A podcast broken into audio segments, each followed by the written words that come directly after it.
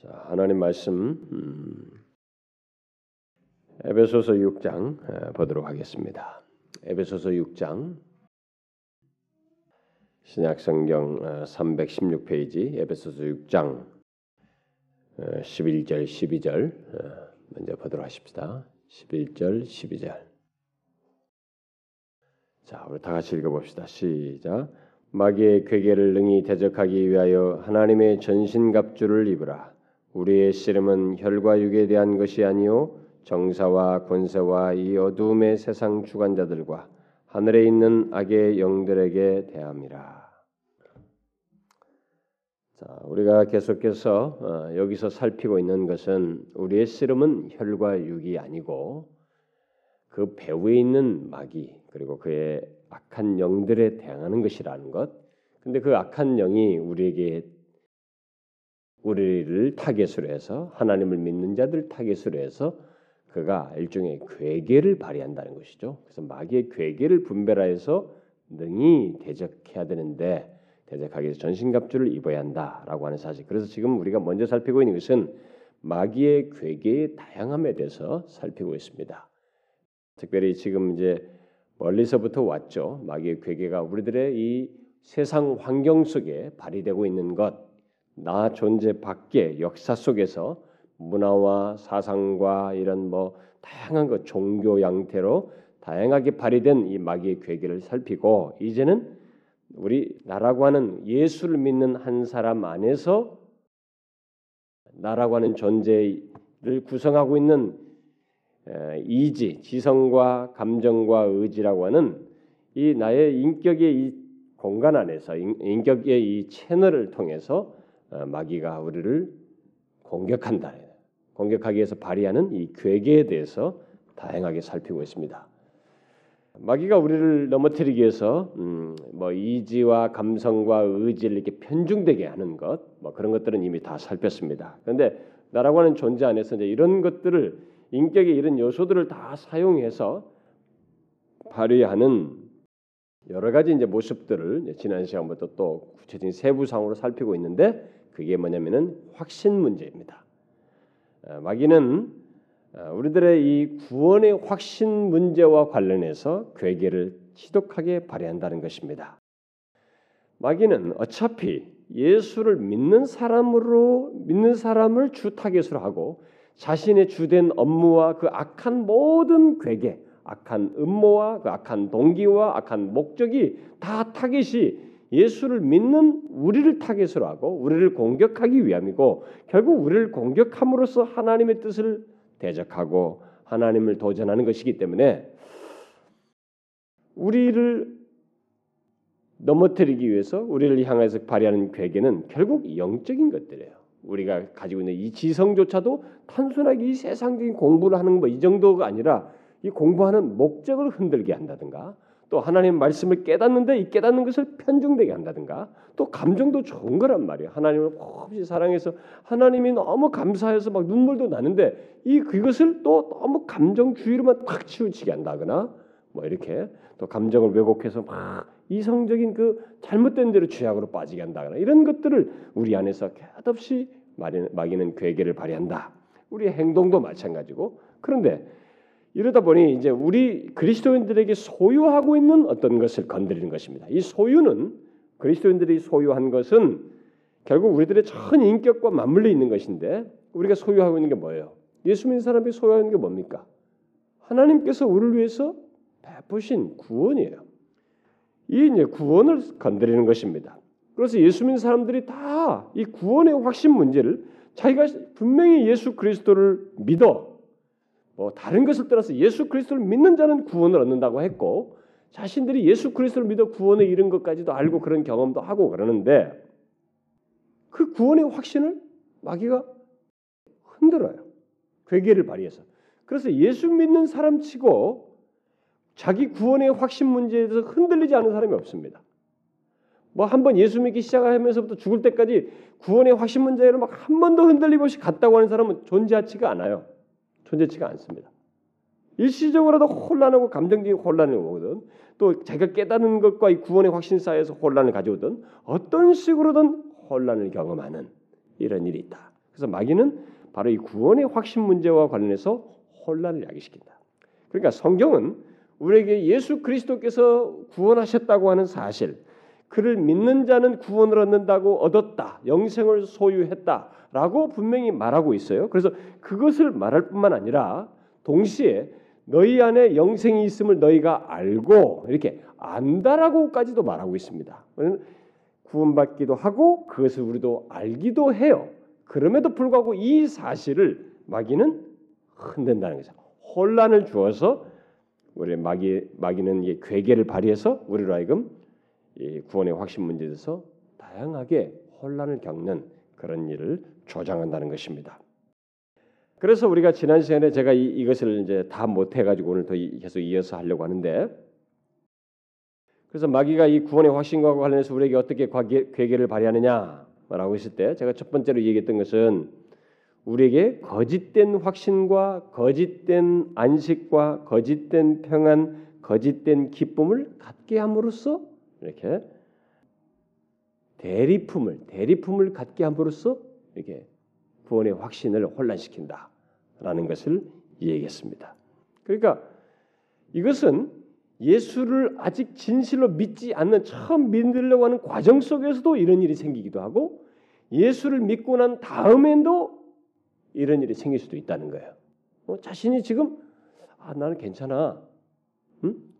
뭐, 자기는 막 지금 뭐 그냥 거짓된 뭐 확신과 근거 그리고 막 이런 무슨 평안 기쁨을 막 가지면서 아 자기는 좋단 말이지 이렇게 함으로써 자신의 상태를 보게 하지 못하는 그 라오디게아 교회 성도 얘기를 했죠. 라오디게아 교회가 예수님께서 말씀하시죠. 너희들은 지금 가난한 자다 사실은 너희들은 부자라고 하지만은 실상은 가난한 자이다. 이렇게 마귀는 그렇게 괴계를 발휘한다는 거죠. 그래서 오늘날도 라오디게아 교인들처럼 이 거짓된 안정감과 어떤 기쁨이나 이런 평안감을 가짐으로써 신앙의 정상적인 모습을 갖지 못하도록 하는 그 일을 마귀는 하나님을 믿는 사람들 안에서 역사한다는 괴계를 발휘한다는 것입니다. 응? 자기 만족에 빠져서 그렇게 하게 한다는 거죠.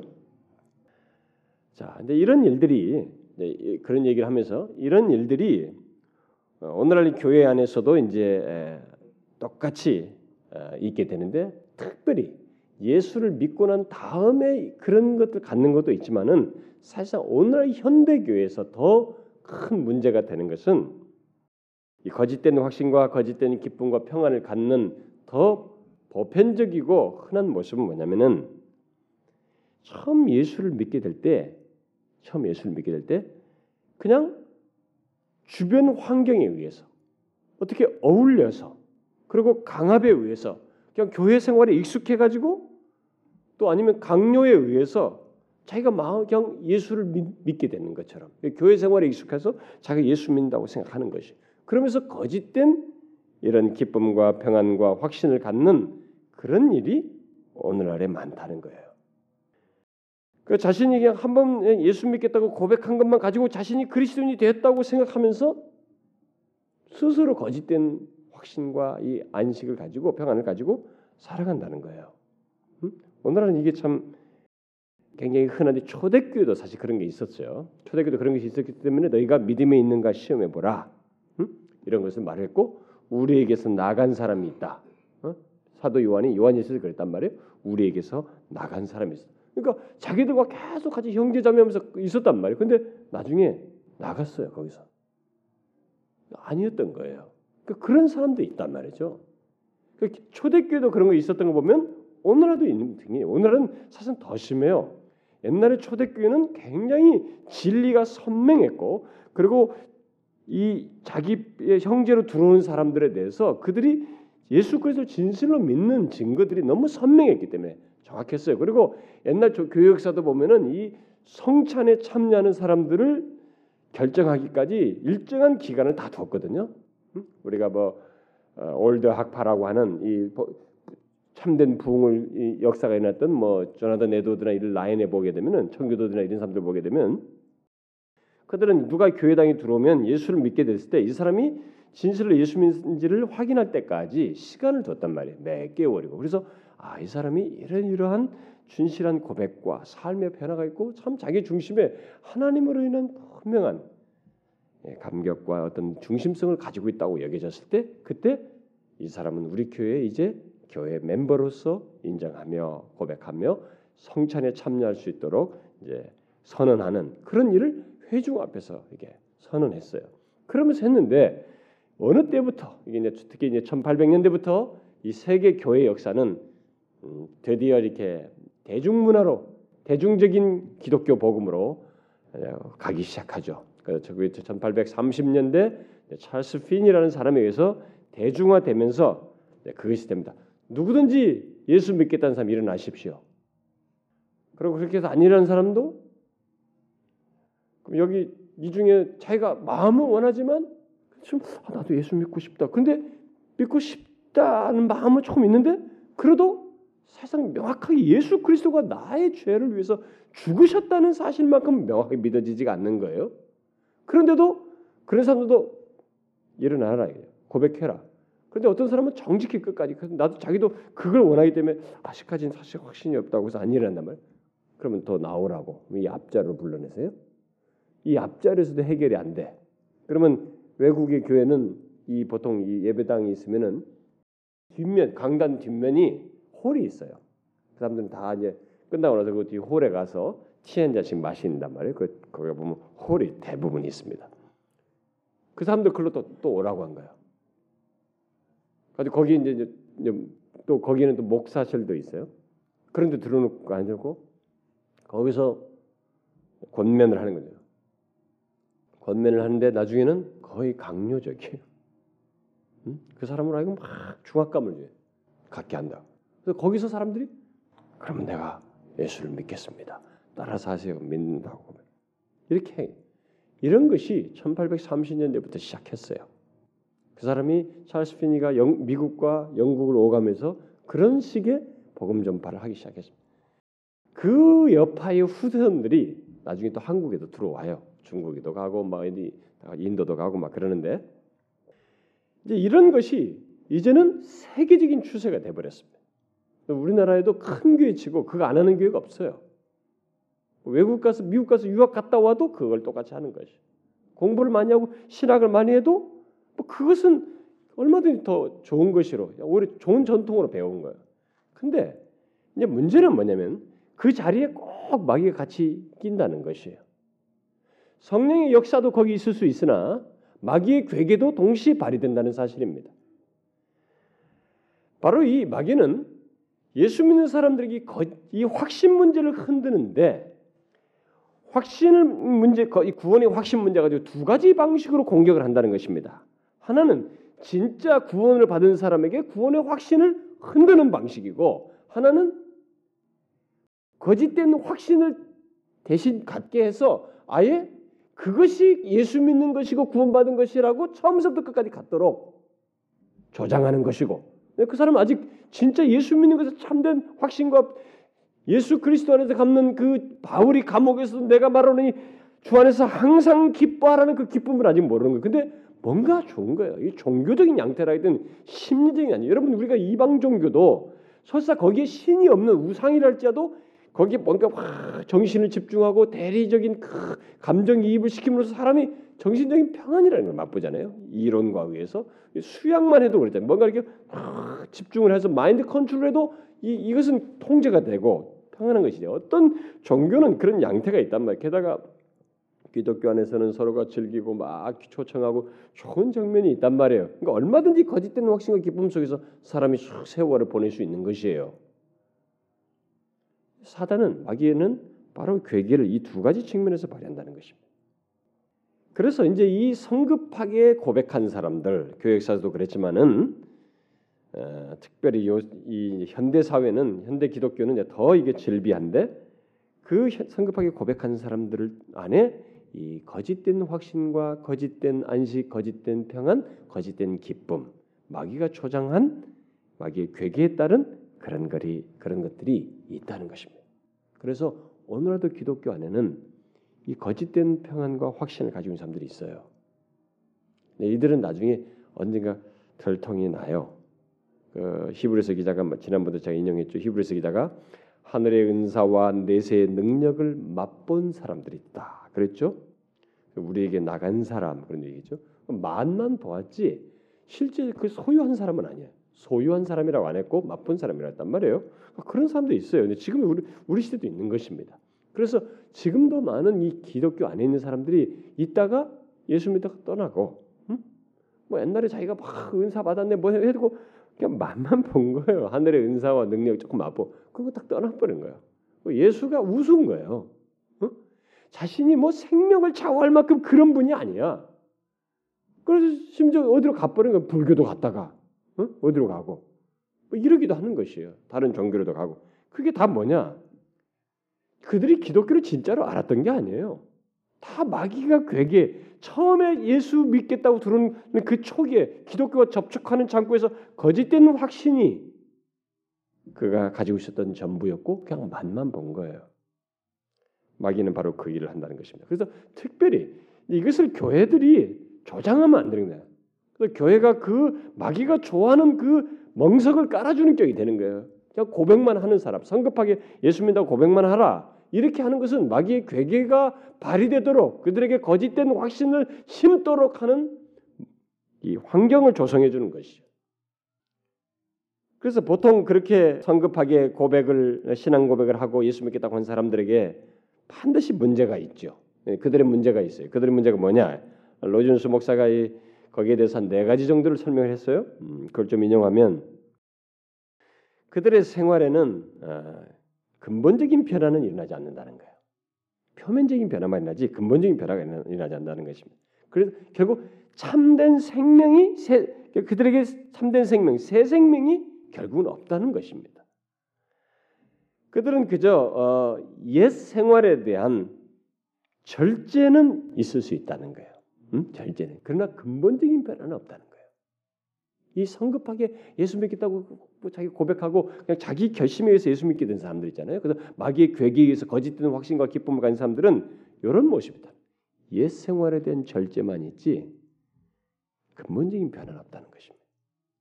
여기 아주 중요한 사실이에요.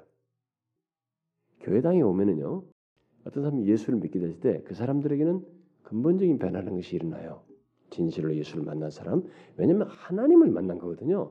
신이 들어오신 거예요. 성령님이 창조로가 이 세상이 땅이 공할 때 그 수면에 운행하신 그 성령께서 오신 것이거든요. 그런데 껍데기만 조금 옛 생활에 대한 절제 정도만 있다. 그건 아니라는 거예요. 옛 생활의 절제만으로는 그리스도인 되는 것이 아니라는 것입니다. 그리스도인은 옛 생활을 절제하는 자가 아니고 다시 새롭게 태어나는 사람이며 저 새로운 것을 가진 사람입니다. 새로운 것을 소유한 사람이라는 것이죠. 왜냐하면 그에게는 성령에 의해서 새롭게 된 새 생명이 예, 있게 된 들어오게 된 사람일 뿐만 아니라 새로운 원리가 그에게 주어지기 때문에 그래서 우리가 사실 요즘 여러분들이 이 어디 가보면 우리가 이 카페라든가 어디 식당 같은 데 가끔 이, 이 테이블에 예, 꽃병 같은 게 가지고 뭐 꼽혔잖아. 사람들이 야 참 예쁘다 근데 아니야 좋아야 아, 생화야 서로 만져 만져봐 근데 어 진짜 보면 이게 생화니 좋아니 너무 감촉했단 말이에요. 진짜 몇 번 속습니다. 요즘은 좋아의 그 만드는 실력이 더 탁월해져 가지고 정말 감촉같이 속아요. 이게 바로 그리스도인의 세계도 있을 수 있는 거예요. 조화와 생화가 거의 구별할 수 없는 것처럼 그리스도인도 진정으로 변화되지 않고 얼마든지 위장된 변화를 할 수 있다는 것이. 응? 그러니까 위장된 변화를 하는 그런 모습도 얼마든지 있을 수 있다는 것입니다. 그러니까 예를 들면은 어떤 사람이 뭐 이런저런 어려움으로 마음에 굉장히 어렵고 혼란 가운데 있다가 마음의 어떤 어, 또 뭐 마음에 지금 어떤 자기가 죄책감이든 뭐든 간에 심한 가책 같은 것을 느끼고 있다가 우연하게 기독교 메시지를 듣고 그것을 받아들일 수 있어요. 그게 뭐냐면 자기 너무 적절한 거예요. 음? 그러면서 아 자기가 지난날에 잘못된 생각을 음, 해왔구나 하면서 그런 생, 지난날에 잘못된 생활들을 억제하고 새로운 생활 방식을 적응하면서 또 적용하면서 할 수도 있다는 거예요. 일시적으로. 우리는 그 정도만 있으면 이 사람이 분명히 예수를 믿었다. 이렇게 단정짓기도 하는데 꼭 그렇게 말할 수 없다는 것입니다. 여러분 우리, 우리의 의지적인 노력을 어, 노력으로 그런 것들을 어느 정도까지는 할 수 있어요. 근데 한계가 있습니다. 여러분도 알다시피 도덕적인 사람들도 굉장히 의지력이 탁월합니다. 여러분 도덕적인 사람들이 어떤 거 그 의지력을 발휘해서 어떤 걸 다 안 하기 시작하고 절제할 때 그거 굉장해요.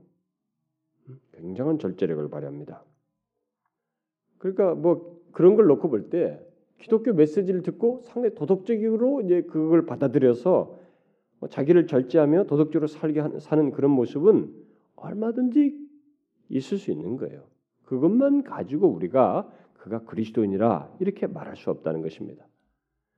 그래서 우리가 참된 것과 거짓된 것의 구별, 참된 확신과 거짓된 확신, 참된 그리스도인과 거짓된 그리스도인을 구별하는 그 구별은 껍데기를 가지고 말할 수 없어요. 말해서는 안 되는 것이에요. 그것은 정말 두 번째, 이차적인 것입니다. 참된 것, 참된 확신, 참된 그리스도인은 중심에 있어요. 일차적으로 중심의 모든 것을 통제하는 생활 원칙을 가지고 있습니다. 중심에 자신의 존재를 움직이게 하는 어떤 것을 가지고 있습니다. 그것은 자기의 원칙도 아니고 자기 생활 방식도 아니고 도덕적인 그 신념과 의지나 의지력 같은 것도 아니고 새 생명이에요. 예수 그리스도로 말미암은 새 생명입니다. 그러나 거짓된 것은 중심에 전혀 새로운 것을 가지고 있는 것이 아니라 그냥 자기 있는 것에 덧붙이는 거예요. 뭔가 첨가하고 껍데기만을 바꾸는 것입니다. 껍데기만 바꾸는 거예요. 그래서 우리가 교회당에 오고 와 외면적인 것만 가지고 껍데기만 가지고 말하기 어려워요. 진정한 것을 사실 겉으로 보아서는 구별하기가 어려울 수 있어요. 여러분은 오늘날 우리는 교회 나오는 사람들이 참 누구도 야 교회 오는 것 이 척박한 세상에 교회 나오는 것이 얼마나 어렵습니까? 교회 나오는 것조차도 상당히 귀한 거 아닙니까? 여러분 우리는 그렇게 생각해요. 사람 중심적이다 보니까. 근데 하나님은 하나님이 무슨 숫자를 채우시는 분이냐 이거예요. 응? 뭐뭘 숫자가 모자라고 무슨 힘이 모자라서 뭘 하시는 분이야? 그게 아니거든. 하나님 출발 자체가 처음부터 숫자가 적어도 자신의 것을 소유한 사람을 통해서 일하시는 분이에요. 어? 자신에서 새 생명을 소유한 사람들 진정한 구원을 위해서 오셨지 껍데기들을 많이 양산하기 위해서 이, 땅에 오셔서 십자가 지신 것이 아니란 말이에요. 그래서 어떤 인위적인 결과, 그 중심으로부터 우러나오지 않는 인위적인 결과는 다 사단이 조작하는 것입니다. 어떤 것이든지. 그래서 제가 우리 교회에서 인위적인 것을 배격하려고 하는 것은 여러분들이 아, 저 목사가 왜 이렇게 너무 그런 거 좀 융통성을 부리는 거 아닌가? 근데 여러분 융통성이라는 것은 인간 관계 속에서 더 사랑하고 이해할 수 있는 것 정도에서는 그 말을 쓸 수 있어요. 오늘날 이 세상에는 관용의 시대라고 하는데 이 관용이라는 관용의 시대라고 하는 이 관용이라는 단어가 이 시대의 기독교의 반기독교적인 용어로 거의 쓰고 있다는 사실 아십니까? 그게 그 관용이라는 단어 아래 종교다원주의가 들어오고 있는 것이에요. 응? 어디로든 예, 천국만 아니 하나님께만 가면 된다. 불교를 통해서 가든 뭐 천주교 뭐 어디 무슨 모슬림을 가든 어디를 가든지 하나님 앞에만 가면 된다. 이 종교다원주의가 이 관용이라는 이름 아래서 오고 있는 것입니다. 그 무턱대고 그렇게 할 게 아니에요. 그래서 융통성 문제 그렇게 생각할 것이 아니에요. 여러분 진리는요. 이 하나님의 참된 것은 양보할 수 없는 거예요. 그래서 여러분 인위적인 조작, 그 인위성이 있는 거 있죠. 거기에는 성령이 개 있지 않아요. 성령은 인위적인 조작성을 본질상 자신의 성품상 수용하지 못합니다. 하나님은 그 인위적인 조작을 의해 통해서 뭘 하려고 하는 것을 근본적으로 원치 않아요. 자신의 성품과 맞지가 않아요. 그런데 우리들이 껍데기 뭐 일단 성과를 올리기 위해서 이 세상에서나 뭐 장사하면서 막 이득 보려고 하는 사람들은 할, 할 일을 교회가 자꾸 하려고 하는 거 우리가 자꾸 인위적인 방법을 쓰는 거예요. 조작을 하려고 한다고. 왜 조작을 하냐 이에요. 우리들이 자꾸 조작을 하려고 그래요. 뭔가 사람을 아니에요, 여러분. 그건 마귀가 자꾸 써먹는 주특기란 말이에요. 괴기의 산물이란 말이에요. 그래서 우리는 그걸 분별해야 됩니다. 그래서 우리의 중심에 무엇이 있는지를 봐야 되죠. 응? 그걸 확인해 볼 필요. 우리 중심이 뭐냐 이거야. 우리들에게 질문할 필요가 있는 것입니다. 나는 내 속에 전적으로 새로운 어떤 것이 있음을 알고 있는가? 그게 있는가? 나는 그것을 알고 있는가? 나는 내 자신에 의해서가 아니고 어떤 다른 분에 의해서 지배당하고 있는가? 갈라디아서 2장 20절 말씀대로 나는 이제는 내가 산 것이 아니 오직 내 안에 그리스도께서 사신 것이라. 이렇게 말할 수 있는가? 그렇다. 나는 내가 사는 게 아니야. 오직 내 안에 그리스도께서 사신 것이야. 그래서 과연 내 속에 하나님의 인격이 계시는 것을 깨닫고 있는가? 주께서 계시는 것을 깨닫고 있는가? 어떻습니까? 여러분은 여러분 안에 하나님에 의해서 어떤 일이 이루어졌다고 하는 사실을 알고 있습니까? 하나님에 의해서 여러분의 자신의 존재 안에 어떤 것이 이루어졌다고 하는 것을 알고 있느냐는 거예요. 우리가 어떤 것을 이룬 것이 아니고 또 우리 자신이 과거에 우리를 개조시킨 것이 아니고 하나님이 우리 안에 어떤 일을 행하셨고 또 우리 안에 어떤 신령한 것을 주셨다는 것을 진심으로 인식하고 있느냐는 거예요. 우리는 그의 만드신 바라 그리스도 예수 안에서 지으심을 받은 자라고 말할 수 있느냐는 거예요. 이것이 참과 거짓, 참된 확신과 거짓된 확신을 구별하게 하는 질문이지요. 어떤 기준적인 내용이라고 볼 수 있습니다. 또 거짓으로 그리스도를 고백하는 사람에게 있는 문제는 로준스는 두 번째로 말하기를 그들은 어떤 일이 있어도 자기 자신에 대해서는 결코 고민하지 않는다는 거예요. 이 거짓된 확신을 가진 사람들은 거짓된 고백을 한 사람들 그런 사람들은 무슨 일이 있어도 자기 자신에 대해서 결코 고민하지 않는다는 거예요. 이것이 참과 거짓을 구별하는 또 하나의 방법이라는 거예요. 라우디게 교회 사람들처럼 음? 라우디게 사람들도 이제 그런 참과 거짓을 분별할 눈이 없었죠. 어떤 문제가 문제를 가지고 있음에도 불구하고 뭐 그게 문제가 있냐? 우리는 문제 없다. 부유하단 말이지. 그러게. 이것이 이제 특별히 아까 성급하게 고백하고 갑자기 자기 어떤 타이어에서 그냥 분위기에서 예수를 믿게 됐다고 교회를 나오는 이런 사람들 보면은 그 거짓된 평안과 거짓된 기쁨을 가진 사람들은 자신들 안에 어떤 어려운 일이나 이런 영적인 고민을 문제들을 생각질 않아요. 내가 교회 나오고 있잖아. 성가대 하고 있잖아. 열심히 봉사하고 있잖아. 이걸로 끝까지 물고 넘어져요. 그 사람이 이것으로 자기를 자꾸 표현하려고 그래요. 내가 뭐 하고 있다는 거예요 지금. 그러면서 고민할 게 없다 이 자기 영적인 문제에 대해서. 그러나 여러분 잘 보시면 신약 성경을 잘 읽어보세요. 사도행전에서부터 쭉 신약 성경 보 신약 성경에 있는 사람들이 기쁨을 말하지만 그게 이게 가벼운 기쁨이에요. 여러분 그냥 뭐 환경이 좋아서 그냥 모든 것이 편안하고 환경이 좋아서 그냥 하하하 좋아서 그냥 하는 그런 좋은 기분 좋음입니까? 아니죠. 진지한 가운데 갖는 기쁨이에요. 환란과 고난 중에서 기뻐하는 것입니다.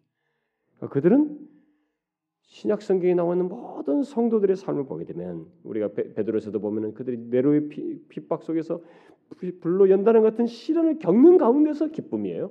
이런 걸 보게 될 때 이들은 이 세상과 자신의 육체 육과 이 마귀와 싸우는데 상당한 어려움들을 겪었습니다. 그 시련을 겪었어요. 많은 어려움을 겪었죠. 분투했습니다. 바울조차도 내 몸을 쳐서 복종시킨다. 세상과 싸우고 육과 싸우고 마귀와 싸운 거예요. 다 고민했습니다. 오늘날 기독교가 이상하게 흘러가는 거예요. 긍정적으로 생각해라 무조건 좋게 생각해라는 거예요. 아니 얘 근거 없는 얘기를 자꾸 하는 거예요. 그러면서 하나님 앞에서 이렇게 세상과 육과 마귀와 싸우면서 고민하는 영역의 우리 특성이 있거든요. 그리스도인이란 내가 원치 않아도 내 밖에서 마귀에 의해서 공격을 받기 때문에 씨름의 요소를 겪는단 말이에요. 어? 영적인 씨름을 한다. 그래서 그 내가 뭐 영적으로 크게 문제가 이게 힘든데 사실 상태가 안 좋은데도 아, 나는 뭐 괜찮아. 나 영적으로 괜찮아. 뭐 뭐가 문제냐 내가 예수 교회 나가고 집사 뭐 직분 하고 하는데 이게 지금 문제가 되는 거예요. 우리는 그럴 수 없는 거예요. 우리는 씨름하는 존재거든요. 다 고민했던 거예요. 그런데 이 거짓된 고백을 하는 사람들은 뭐냐? 문제를 느끼지 않는다는 것입니다. 영적인 고민을 하지 않는다는 거예요. 고민할 거리가 없다는 것입니다. 문제를 느끼고 있지 않다는 거예요. 자신의 영적인 상태가 어떤데 뭐 실제 안 좋은데 그것에 대해서 감각이 없다는 것입니다. 괜찮아요. 그래서 제가 이 얘기하는 것입니다. 좋아요. 실수하고 문제가 있고 죄를 범하고 때로는 어려운 상황과 경험을 할 수도 있습니다. 그런데 그것이 아, 난 괜찮아 뭐. 뭐 이럴 수도 있지 뭐. 교회도 뭐 예수 믿는 게 뭐 꼭 그러냐?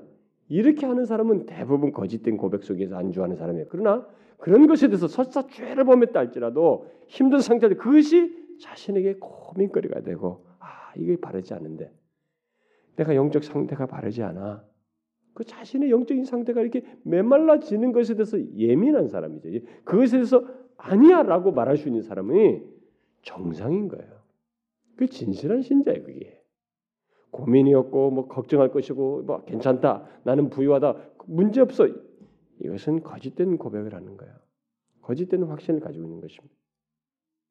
그래서 영적인 영적으로 문제를 느끼고 있느냐 아니면 문제를 느끼고 있지 않느냐 하는 것이 바로 참과 거짓을 구별하는 하나의 어떤 기준이 되기도 한다는 것입니다. 세 번째로 또 거짓된 확신을 가진 사람의 또 다른 특징은 그들은 자기 반성하기를 매우 싫어한다. 같은 맥락이겠습니다만 자기 반성하기를 싫어한다는 거예요. 자기를 이렇게 어, 잘못된 것을 이렇게 아 이건 잘못했구나. 내가 죄를 범하였구나. 그래서 그것을 하나님 앞에 죄인 줄 알고 옳지 않음을 여기며 돌이키고 하나님 앞에 나가려고 하는 방향의 선회, 돌이킴 여기 없다는 것입니다. 그래서 여러분이 회개라는 것이 우리가 작년 초에도 어, 우리 회개 시간을 우리 교회가 가졌습니다만은 회개라는 것은 좋은 표지판이에요. 우리가 죄 안 질 수 없거든요. 아무리 예수 잘 믿어도 이 마음에 어디 이상 야릇한 생각과 마음이 죄를 범할 수 있기 때문에 거기서 죄를 안 범한다는 것은 있어. 우리가 뭐 어떤 식으로든 죄 미혹된 일이 있단 말이에요. 근데 중요한 것은 뭐냐? 거짓된 고백하는 사람들은 그것이 문제거리가 안 된다는 거예요. 크게 돌이키고 뭐 반성하고 하나님 앞에 나아가 이런 것이 별로 아니에요. 그러나 진실한 고백자는 돌이키고요. 회개를 한다는 것이 응? 그런 것을 안타까우면서 회개한다는 것입니다. 그래서 자신을 돌아보지 않고 회개하지 않고 그런 걸 피를 못 느끼는 것이야말로 마귀가 조장하는 거짓된 확신을 갖게 하는 한 방편이다. 라고 말할 수 있겠습니다.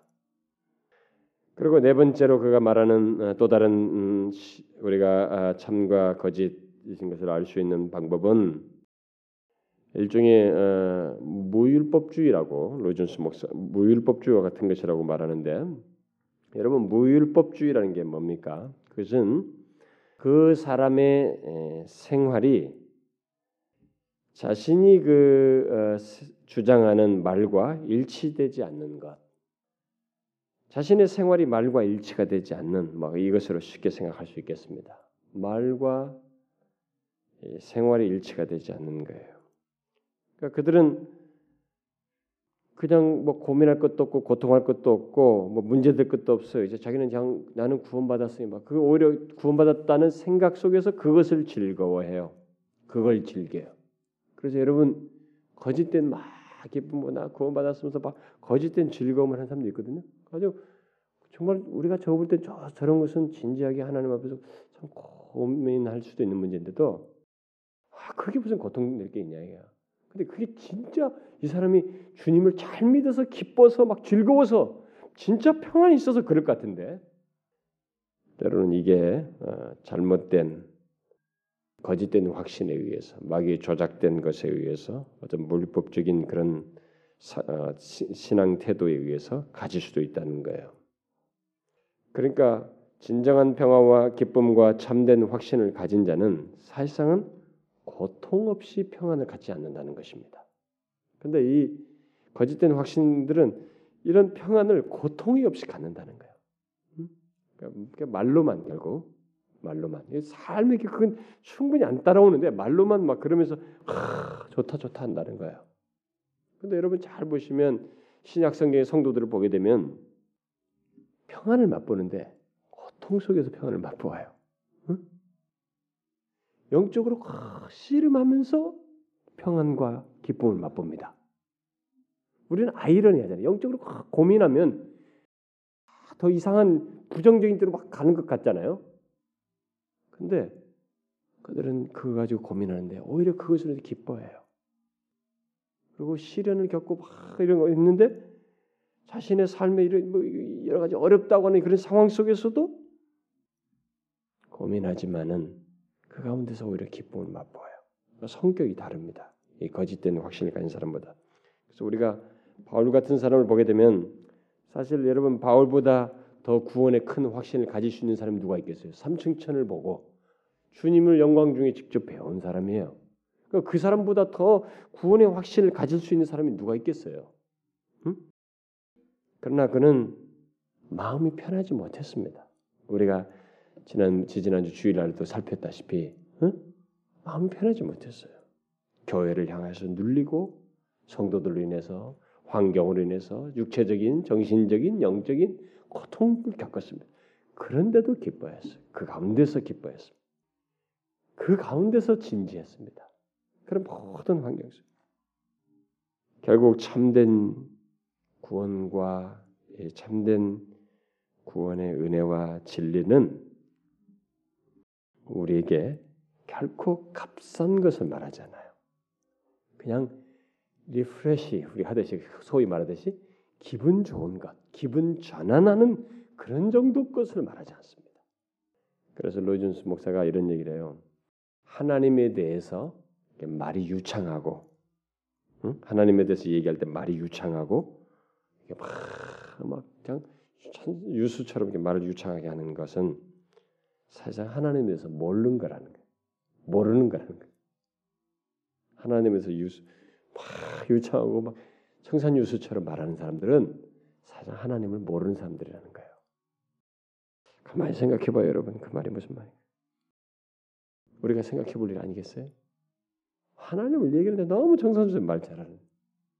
그게 욥과 욥의 아내 사이의 차이라는 거죠. 욥의 아내는 뭐, 뭐 하나님 얘기 뭐 하나님 뭐 어쩌고 그런 거 죽어라 말이 말을 막 저저저저 하죠. 욥은 고민하면서 얘기해요. 비록 고통이지만 그 고통스러운 가운데서 하나님을 말할 때 자신의 헌신이 담겨 있는 말을 하고 있다는 거죠. 연약한 중에 말을 내뱉더라도 다 그런더라. 그래서 제가 초창기도 그런 얘기를 했고 옛날에 그 영국에서 유학 마치고 와가지고 이제 막 아니, 아니, 호주 목회한 다음에 와가지고 이제 우리나라에서 목회 시작할 때 내가 어느 목, 신학생들인지 목사님들인지 모르겠어요. 거기 집회 가지고 제가 그런 얘기를 했어요. 당신들이나 나는 하나님에 대해서 아주 그냥 전문가다. 사실은 말, 말 전문가다. 우리는 뭐 하나님, 예수, 우리는 뭐 입만 열으면 얘기할 사람들 아니냐, 솔직히. 믿음, 뭐 이런 거. 우리 하나님 단어란 말 안고 살 수 있냐고 우리가 그거 말해서 어떤 면에서 외면상으로 직업상으로도 말이 목사라는 직책상으로도 죽으라고 하나님 얘기할 사람들인데 그런데 우리가 제일 흔하게 말하는 그 하나님을 제일 겸비하고 두렵게 말할 수 있어야 된다. 그렇게 말을 못하면 그렇게 그것을 망각할 때쯤 되면 우리가 벌써 외식자처럼 변한 것이다. 하나님 말씀, 하나님을 얘기할 때, 기도 중에든 우리가 설교를 할 때든 뭘 누구한테 말할 때 하나님에 대해서 얘기할 때만큼은 우리의 온전 인격이 약간 이렇게 텐션을 갖는 것.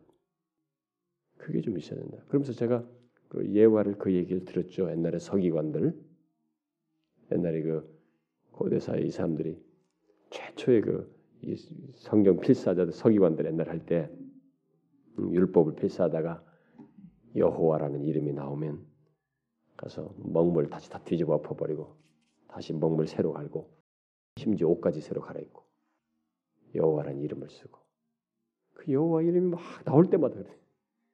그러기도 했다는 그런 옛 얘기를 제가 했어요. 거짓된 확신을 가진 사람들은 하나님을 너무 말 잘해요. 절절절절절. 오늘날처럼 이 하나님에 대해서 이 말꾼 말 제주꾼들이 얼마나 많은지 몰라요. 그래서 제가 이 무슨 케이블 TV고 이런데 나와서 뭐 하여튼 뭐 하는 사람들도 뭐가네 이, 이 웃기는 사람들 있잖아요. 설교를 하고 사람 웃기고 사람 재미있게 하고 이게 농담하듯이 하고 거의 요즘은 하나님 말씀 가지고 코믹의 소재로 삼는 이런 사람들에 대해서 사실 저는 굉장히 좀 두려워요. 솔직히 말해서 나는 그게 뭐 어떤 식으로든 좋다고 여길 수 있는 이유를 말해도 저는 아직까지 동의가 안 돼요. 참 마음이 안 좋습니다. 그건 바람직하지 않아요. 하나님은 우리가 생각하는 하나님과 성경이 우리에게 말해주는 하나님 사이는 분명히 다른 면이 있어요. 우리가 우리는 우리 주관적인 생각보다 성경이 말하는 하나님을 그대로 수용해야 됩니다. 그분은 우리에게 친구로 대하실 때 그가 우리를 그렇게 대하신 것이 그렇게 은혜로우신 것이 그렇다고 내가 그를 친구로 대하시는 우리가 친구 개념을 누구한테 갖듯이 친구 개념을 가지면서 그를 경솔히 여기거나 쉽게 생각하시는 분은 아니에요. 그분이 나를 대하신다는 면에서 아브라함을 하나님의 친구처럼 대하실 때 은혜로 그가 하실 뿐이지 내가 그렇다고 해서 그분을 쉽게 대할 수 있다는 말은 아니에요. 근데 우리가 그 개념을 자꾸 우리 중심으로 모든 단어를 갖다 땡겨 쓰는 거예요. 하나님께서 은혜로 그렇게 하신 것을 내가 그렇게 취할 수 있는 용어로 다 완언해서 설명을 해요. 우리가 거기서 오해하는 것입니다. 그렇지 않아요. 참된 확신을 가진 사람은 말에 유창하고 마음이 가볍지 않습니다. 하나님에 대해서 말하는데.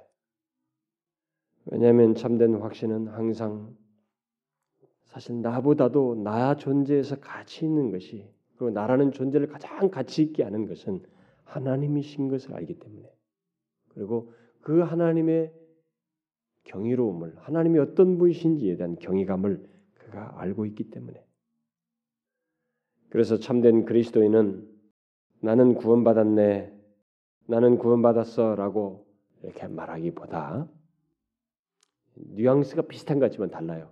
나는 구원받았어. 나는 구원받았다고 이렇게 말하기보다 나 같은 사람을 하나님께서 구원하셨어. 이렇게 말한다는 것이. Amazing Grace에는 존 뉴턴처럼 말한다는 것이. 주체가 하나님이라는 것입니다. 이 거짓된 고백자들은 주체가 자꾸 자기예요. 나는 구원받았다는 거야. 근데 참된 고백자들은 사실상 나 같은 사람을 구원받다니 얼마나 놀라운 은혜인가. 어찌 그 창조주요 영원하신 하나님께서 전능하신 하나님께서 어떻게 나 같은 자를 찾아오셨단 말인가? 그래서 바울이 디모데서 고백하잖아요. 나 같은 자, 사도 중에 지극히 작은 자요, 또 만삭되지 못한 자요, 뭐 자기를 그렇게 하면서 이렇게 핍박한 나 같은 자를 사도라 칭함을 내가 감당치 못하겠다. 맨 나중엔 만삭되지 못하니 난자 같은 내게도 보이셨다. 어떻게 나 같은 자에게 하나님께서 다가오셨단 말인가? 바울은 그 이상을 얘기할 수가 없었던 거죠. 그래서 구원에 대해서 아는 사람은 자신이 진실로 구원받은 것에 대해서 아는 사람은 바울 같은 놀라움이 있는 것이에요. 그리고 그런 태도가 있는 것입니다. 그러나 구원이 진정한 의미에서 단어로서만 알고 있지 실제 구원의 내용, 실체를 자신이 경험하지 못하거나 알지 못하는 사람은 말이 가벼운 것이에요. 내가 주체가 나는 구원받았다는 거야. 응? 나는 구원받아서 만사가 잘 된다. 그래서 자꾸 나는 구원받았기 때문에 이게 그 다음에 잘 될 것이다라는 자기 중심적인 말을 하는 거예요. 아니에요. 구원받은 사람 발 같은 태도를 취하는 것입니다. 내 인생의 가장 놀라운 일은 하나님이 나를 찾아오신 것이야. 그 의로우시고 거룩하시고 영원하신 그 전능하신 이가 나 같은 자를 용서하시고 구원하셨다는 것이야. 너 같은 죄인을 살리셨다.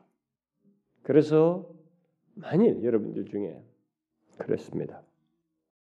자신의 지금 현재 상태에 대해서 자신이 지금 그 자신의 상태에 대해서 자신이 그리스도인이라고 하는 것을 생각하면서 자신이 그리스도인이라는 사실에 대해서 깜짝 놀라며 경이감을 갖고 참 그의 은혜에 대한 이 벅찬 마음 같은 것이 없다면 좀 이상한 거예요, 여러분. 자신의 구원 문제를 생각하게 될 때 나를 생각하지 않고 어? 하나님을 생각하면서 막 그걸 위해서 막 참 그 은혜가 크다. 그러면서 자기에게 어떤 놀람이 있고 은혜를 베푸신 그분에 대한 경이감 같은 것이 없다면은 좀 이상한 것이에요. 그 상태는 마귀 괴계에 빠져 있거나, 음? 뭐 거짓된 확신에 근거해 있거나 아마 그러지 않겠어요? 여러분 진실한 그리스도인 아니 참된 구원을 소유한 사람은 그런 면에서 놀람과 겸손함과 겸비함이 있는 것입니다. 그래서 참된 확신을 가진 사람은 구원의 확신을 가진 사람은 자신의 현재 상태에 만족하지 않죠. 에, 그런 사람들은 라오디게아 교회 성도처럼 자기 만족에 빠져서 어, 나 괜찮다 이대로 유지하면 돼 현생태로 유지하면 돼 이렇게 하지 않는다는 거예요. 그 요즘 잘 보시면 오늘날 기독교가 우리 한국 교회가 이제 저는 이게 몇십 년의 이 스토리를 알고 있기 때문에 저는 봅니다. 지금 분명히 우리는 달라지고 있거든요. 사람들이 조금 편해져요. 편해지니까 확실히 주체가 바뀌고 있습니다. 신앙생활할 때 주체가 자기 주체가 되고 있어요. 주체가 되면서 하나님 믿는 것을 부차적으로 여기면서 예수 믿고 있어요. 사람들이 좀 점진적으로 그렇게 흘러갑니다. 그래서 문제가 없다는 거죠. 라우디가 교처럼 나 괜찮다. 야. 아, 주께서 구원하셨어. 나는 구원 받았으니까 어? 구원을 그냥 그렇게 생각하면서 자신을 이렇게 괜찮다, 문제 없다. 라우디가 교처럼 나는 부자다. 이렇게 하는 사람들이 자꾸 많아져요. 그게 이제 마귀의 괴계에 넘어가는 것이에요. 그리고 거, 아니면은 거짓된 확신에 근거해서 지금 신앙생활을 하고 있는 사람일 거예요. 참된 그리스도인은 자신의 현재 상태에 만족하지 않습니다. 성경이 뭐라고 그랬어요? 산상수훈에서 의에 줄이고 목마른 자는 복이 있나니 저희가 배부를 것이다. 의에 줄이고 목마른 거예요. 우리는 목말라 있습니다. 신앙생활하면서 내내토록 우리는 의에 줄이고 목말라 있어요. 그런 것이 있는 것입니다. 오히려 우리가 만족하지 않는 거죠. 그래서 여러분 그 에베소서 앞부분에 한번 보세요. 그 아, 에베소 다음에 빌립보서 이 바울이 이 제가 이 수시로 잘 인용하는 구절입니다만은 뒤에 빌립보서 3장 한번 보세요. 그 유명한 바울의 태도가 있지 않습니까? 바울은 이 말년에 이제 감옥에 갇혀 있는데요. 뭐 이미 체험할 거 다 체험하고 병자도 많이 고쳤던 사람이에요. 근데 보세요. 뭐라고 그래요? 13절, 14절. 어? 3장 13절, 14절 읽어봐요. 시작.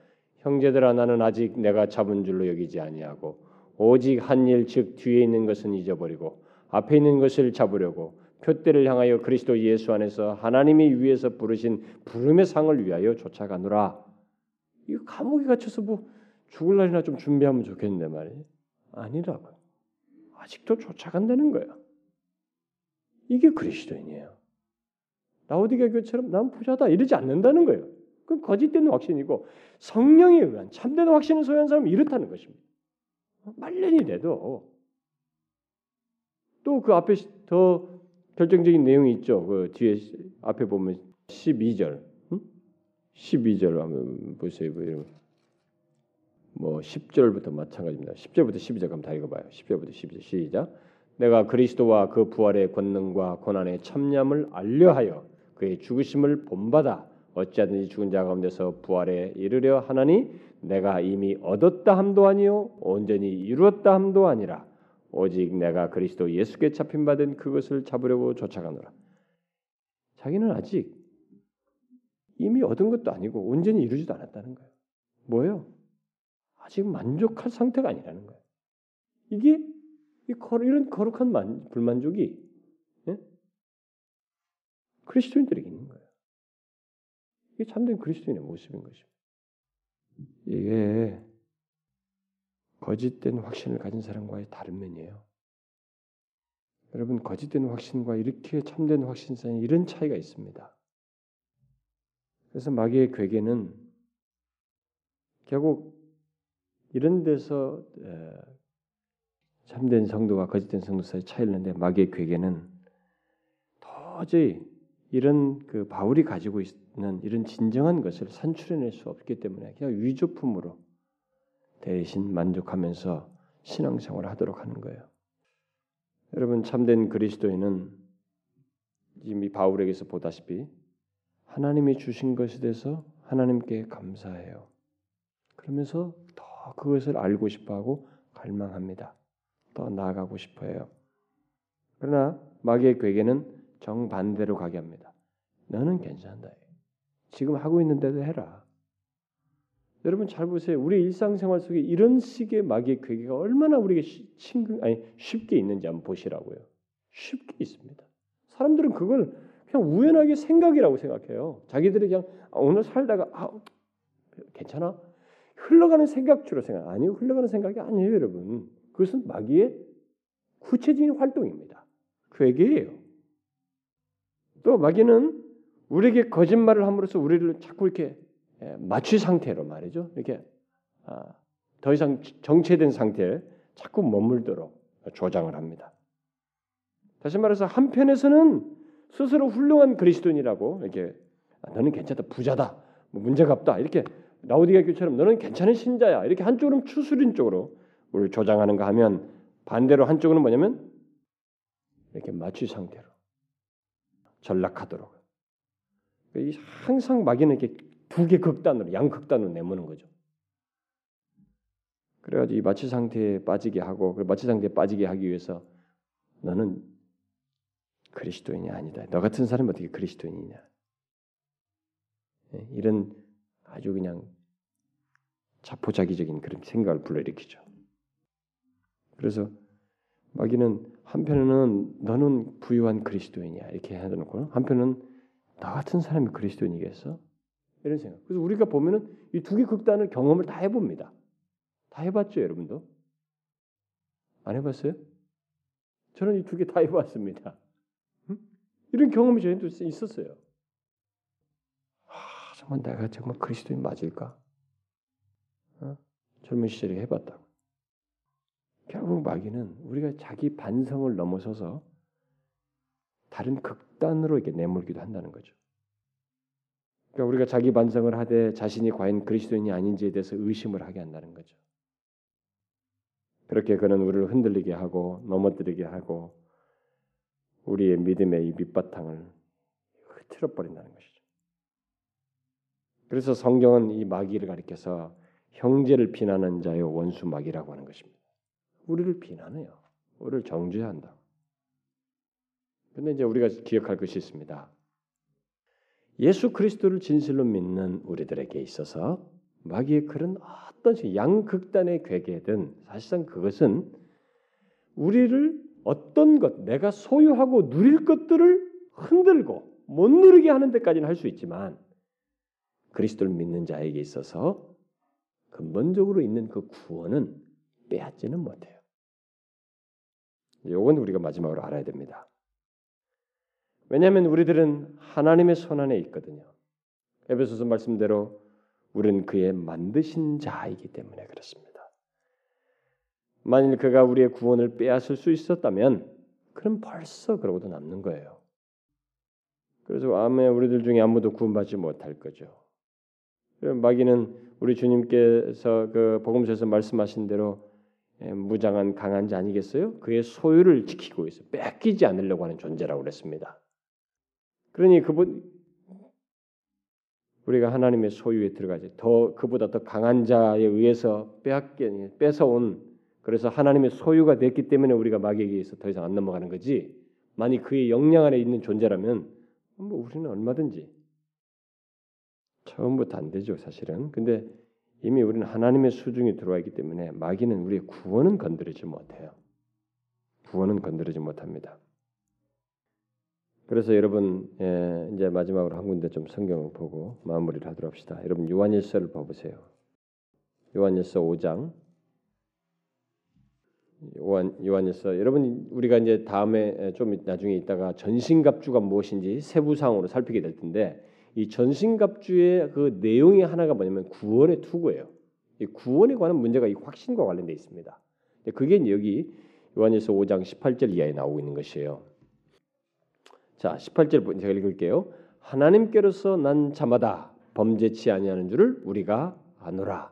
하나님께로서 나신 자가 저를 지키심에 악한 자가 저를 만지지도 못하느니라. 이게 안 되는 것이 빼앗지는 못해요.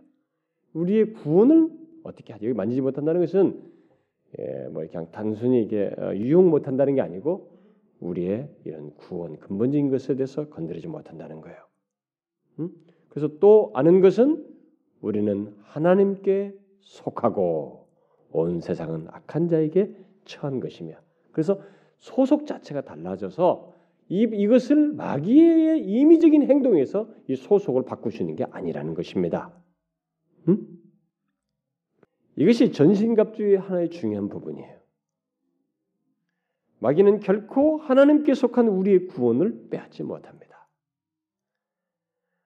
마귀는 우리를 하나님의 왕국으로부터 빼앗을 수 없다는 것을 알고 있어요. 그렇기 때문에 그가 할 수 있는 나머지 것을 하는 것입니다. 그게 뭐겠어요? 비참하게 하는 것입니다. 그래서 예수 믿는 사람이 예수 믿으면서 그 하나님이 성부, 성부 성자 성령 하나님이 삼위 하나님께 주신 이 구원의 영광스러움과 큰 것이 있는데 그 하나님 안에서 누리는 기쁨, 안식, 평안, 자유 이 무한한 하늘의 소스들이 있는데 이걸 예수 믿으면서 어느 때는 누리지만 어느 때는 못 누리는 일이 생긴단 말이에요. 그리고 어떤 때는 오랫동안 못 누리기도 한단 말이에요. 왜? 이 비참함이 왜 생기느냐 이거예요. 바로 마귀의 괴계 때문에 그래요. 마귀는 그 일을 하는 것이. 구원은 못 건드리는 거 자기도 알아요. 그러니까 여기 소, 속이 다르죠. 못 건드린다고. 그러니까 우리를 비참하게 하는 거예요. 그래서 예수 믿는 사람이 비참해진 일이 있습니다. 하, 자기가 어떻게 내가 이럴 수 있는가? 내가 왜 이러지? 왜 이렇게 이렇게 약한 것이 있는 거야? 죄를 지으면서 비참해지고 서서히 무너지면서 자신의 죄를 보면 뭐 너무 뭐 자학하면서 뭐 이런 저런 막 여러 가지 섞여서 비참해져. 그래서 예수 믿으면서 비참한 사람 실제로 많아요, 여러분. 응? 이 사람이 예수 믿는 건지 아닌 건지 그게 마귀의 괴계에 의한 것이에요. 하나님이 내가 너에게 내 평안을 주노니 그죠? 예수님께서 그 주님이 주신 평안을 못 누리도록 할 수 있는 것이에요. 괴계를 발휘할 수 있는 것입니다. 그래서 한 가지 물어봅시다. 여러분의 현재 상태가 어떤가요? 여러분들이 현재가 지금 구원을 즐거워합니까? 나에게 베푸신 그 구원이 너무 놀라웠다는 것을 알고 그 구원을 즐거워하시나요? 구원으로 인해서 기뻐합니까? 크게 감사하나요? 잘 보세요. 현재 예수를 믿으면서 구원을 즐거워하지 못하고 그리스도를 인하여 날 구원하신 하나님을 해서 기뻐하지 못한다면 뭐예요? 왜 그럴까요? 거기는 마귀의 괴계가 있는 것입니다. 어떤 연유를 끼고든 우리는 이런 걸 생각을 안고 사는 거예요. 아, 내가 구원에 내가 요즘 신앙생활 영 엉망이지. 아, 요즘 기도가 없어서 그래. 기도, 기도, 기도. 그것만 해요. 적극적인 행동만 생각해요. 여러분 적극적인 행동도 생각하지만 이 마귀의 괴계도 있다는 걸 알아야 됩니다. 함께 두 가지를 적극적인 내용과 이 공격적인 공격을 받고 있는 내용을 같이 알아야 돼요. 그걸 분별해서 대적해야 되는 것입니다. 우리는 지금 우리가 이 말씀을 배우는 것은 그동안에 우리 교회에서 제가 말씀을 많이 했을 때 하나님께서 우리에게 베푸신 은혜와 우리가 그 은혜에 대한 반응 차원에서 그 내용을 많이 살폈습니다. 그동안 이것을 너무 몰랐어요, 우리가. 근데 이것을 함께 알자는 것이에요. 마귀의 괴계에 대해서.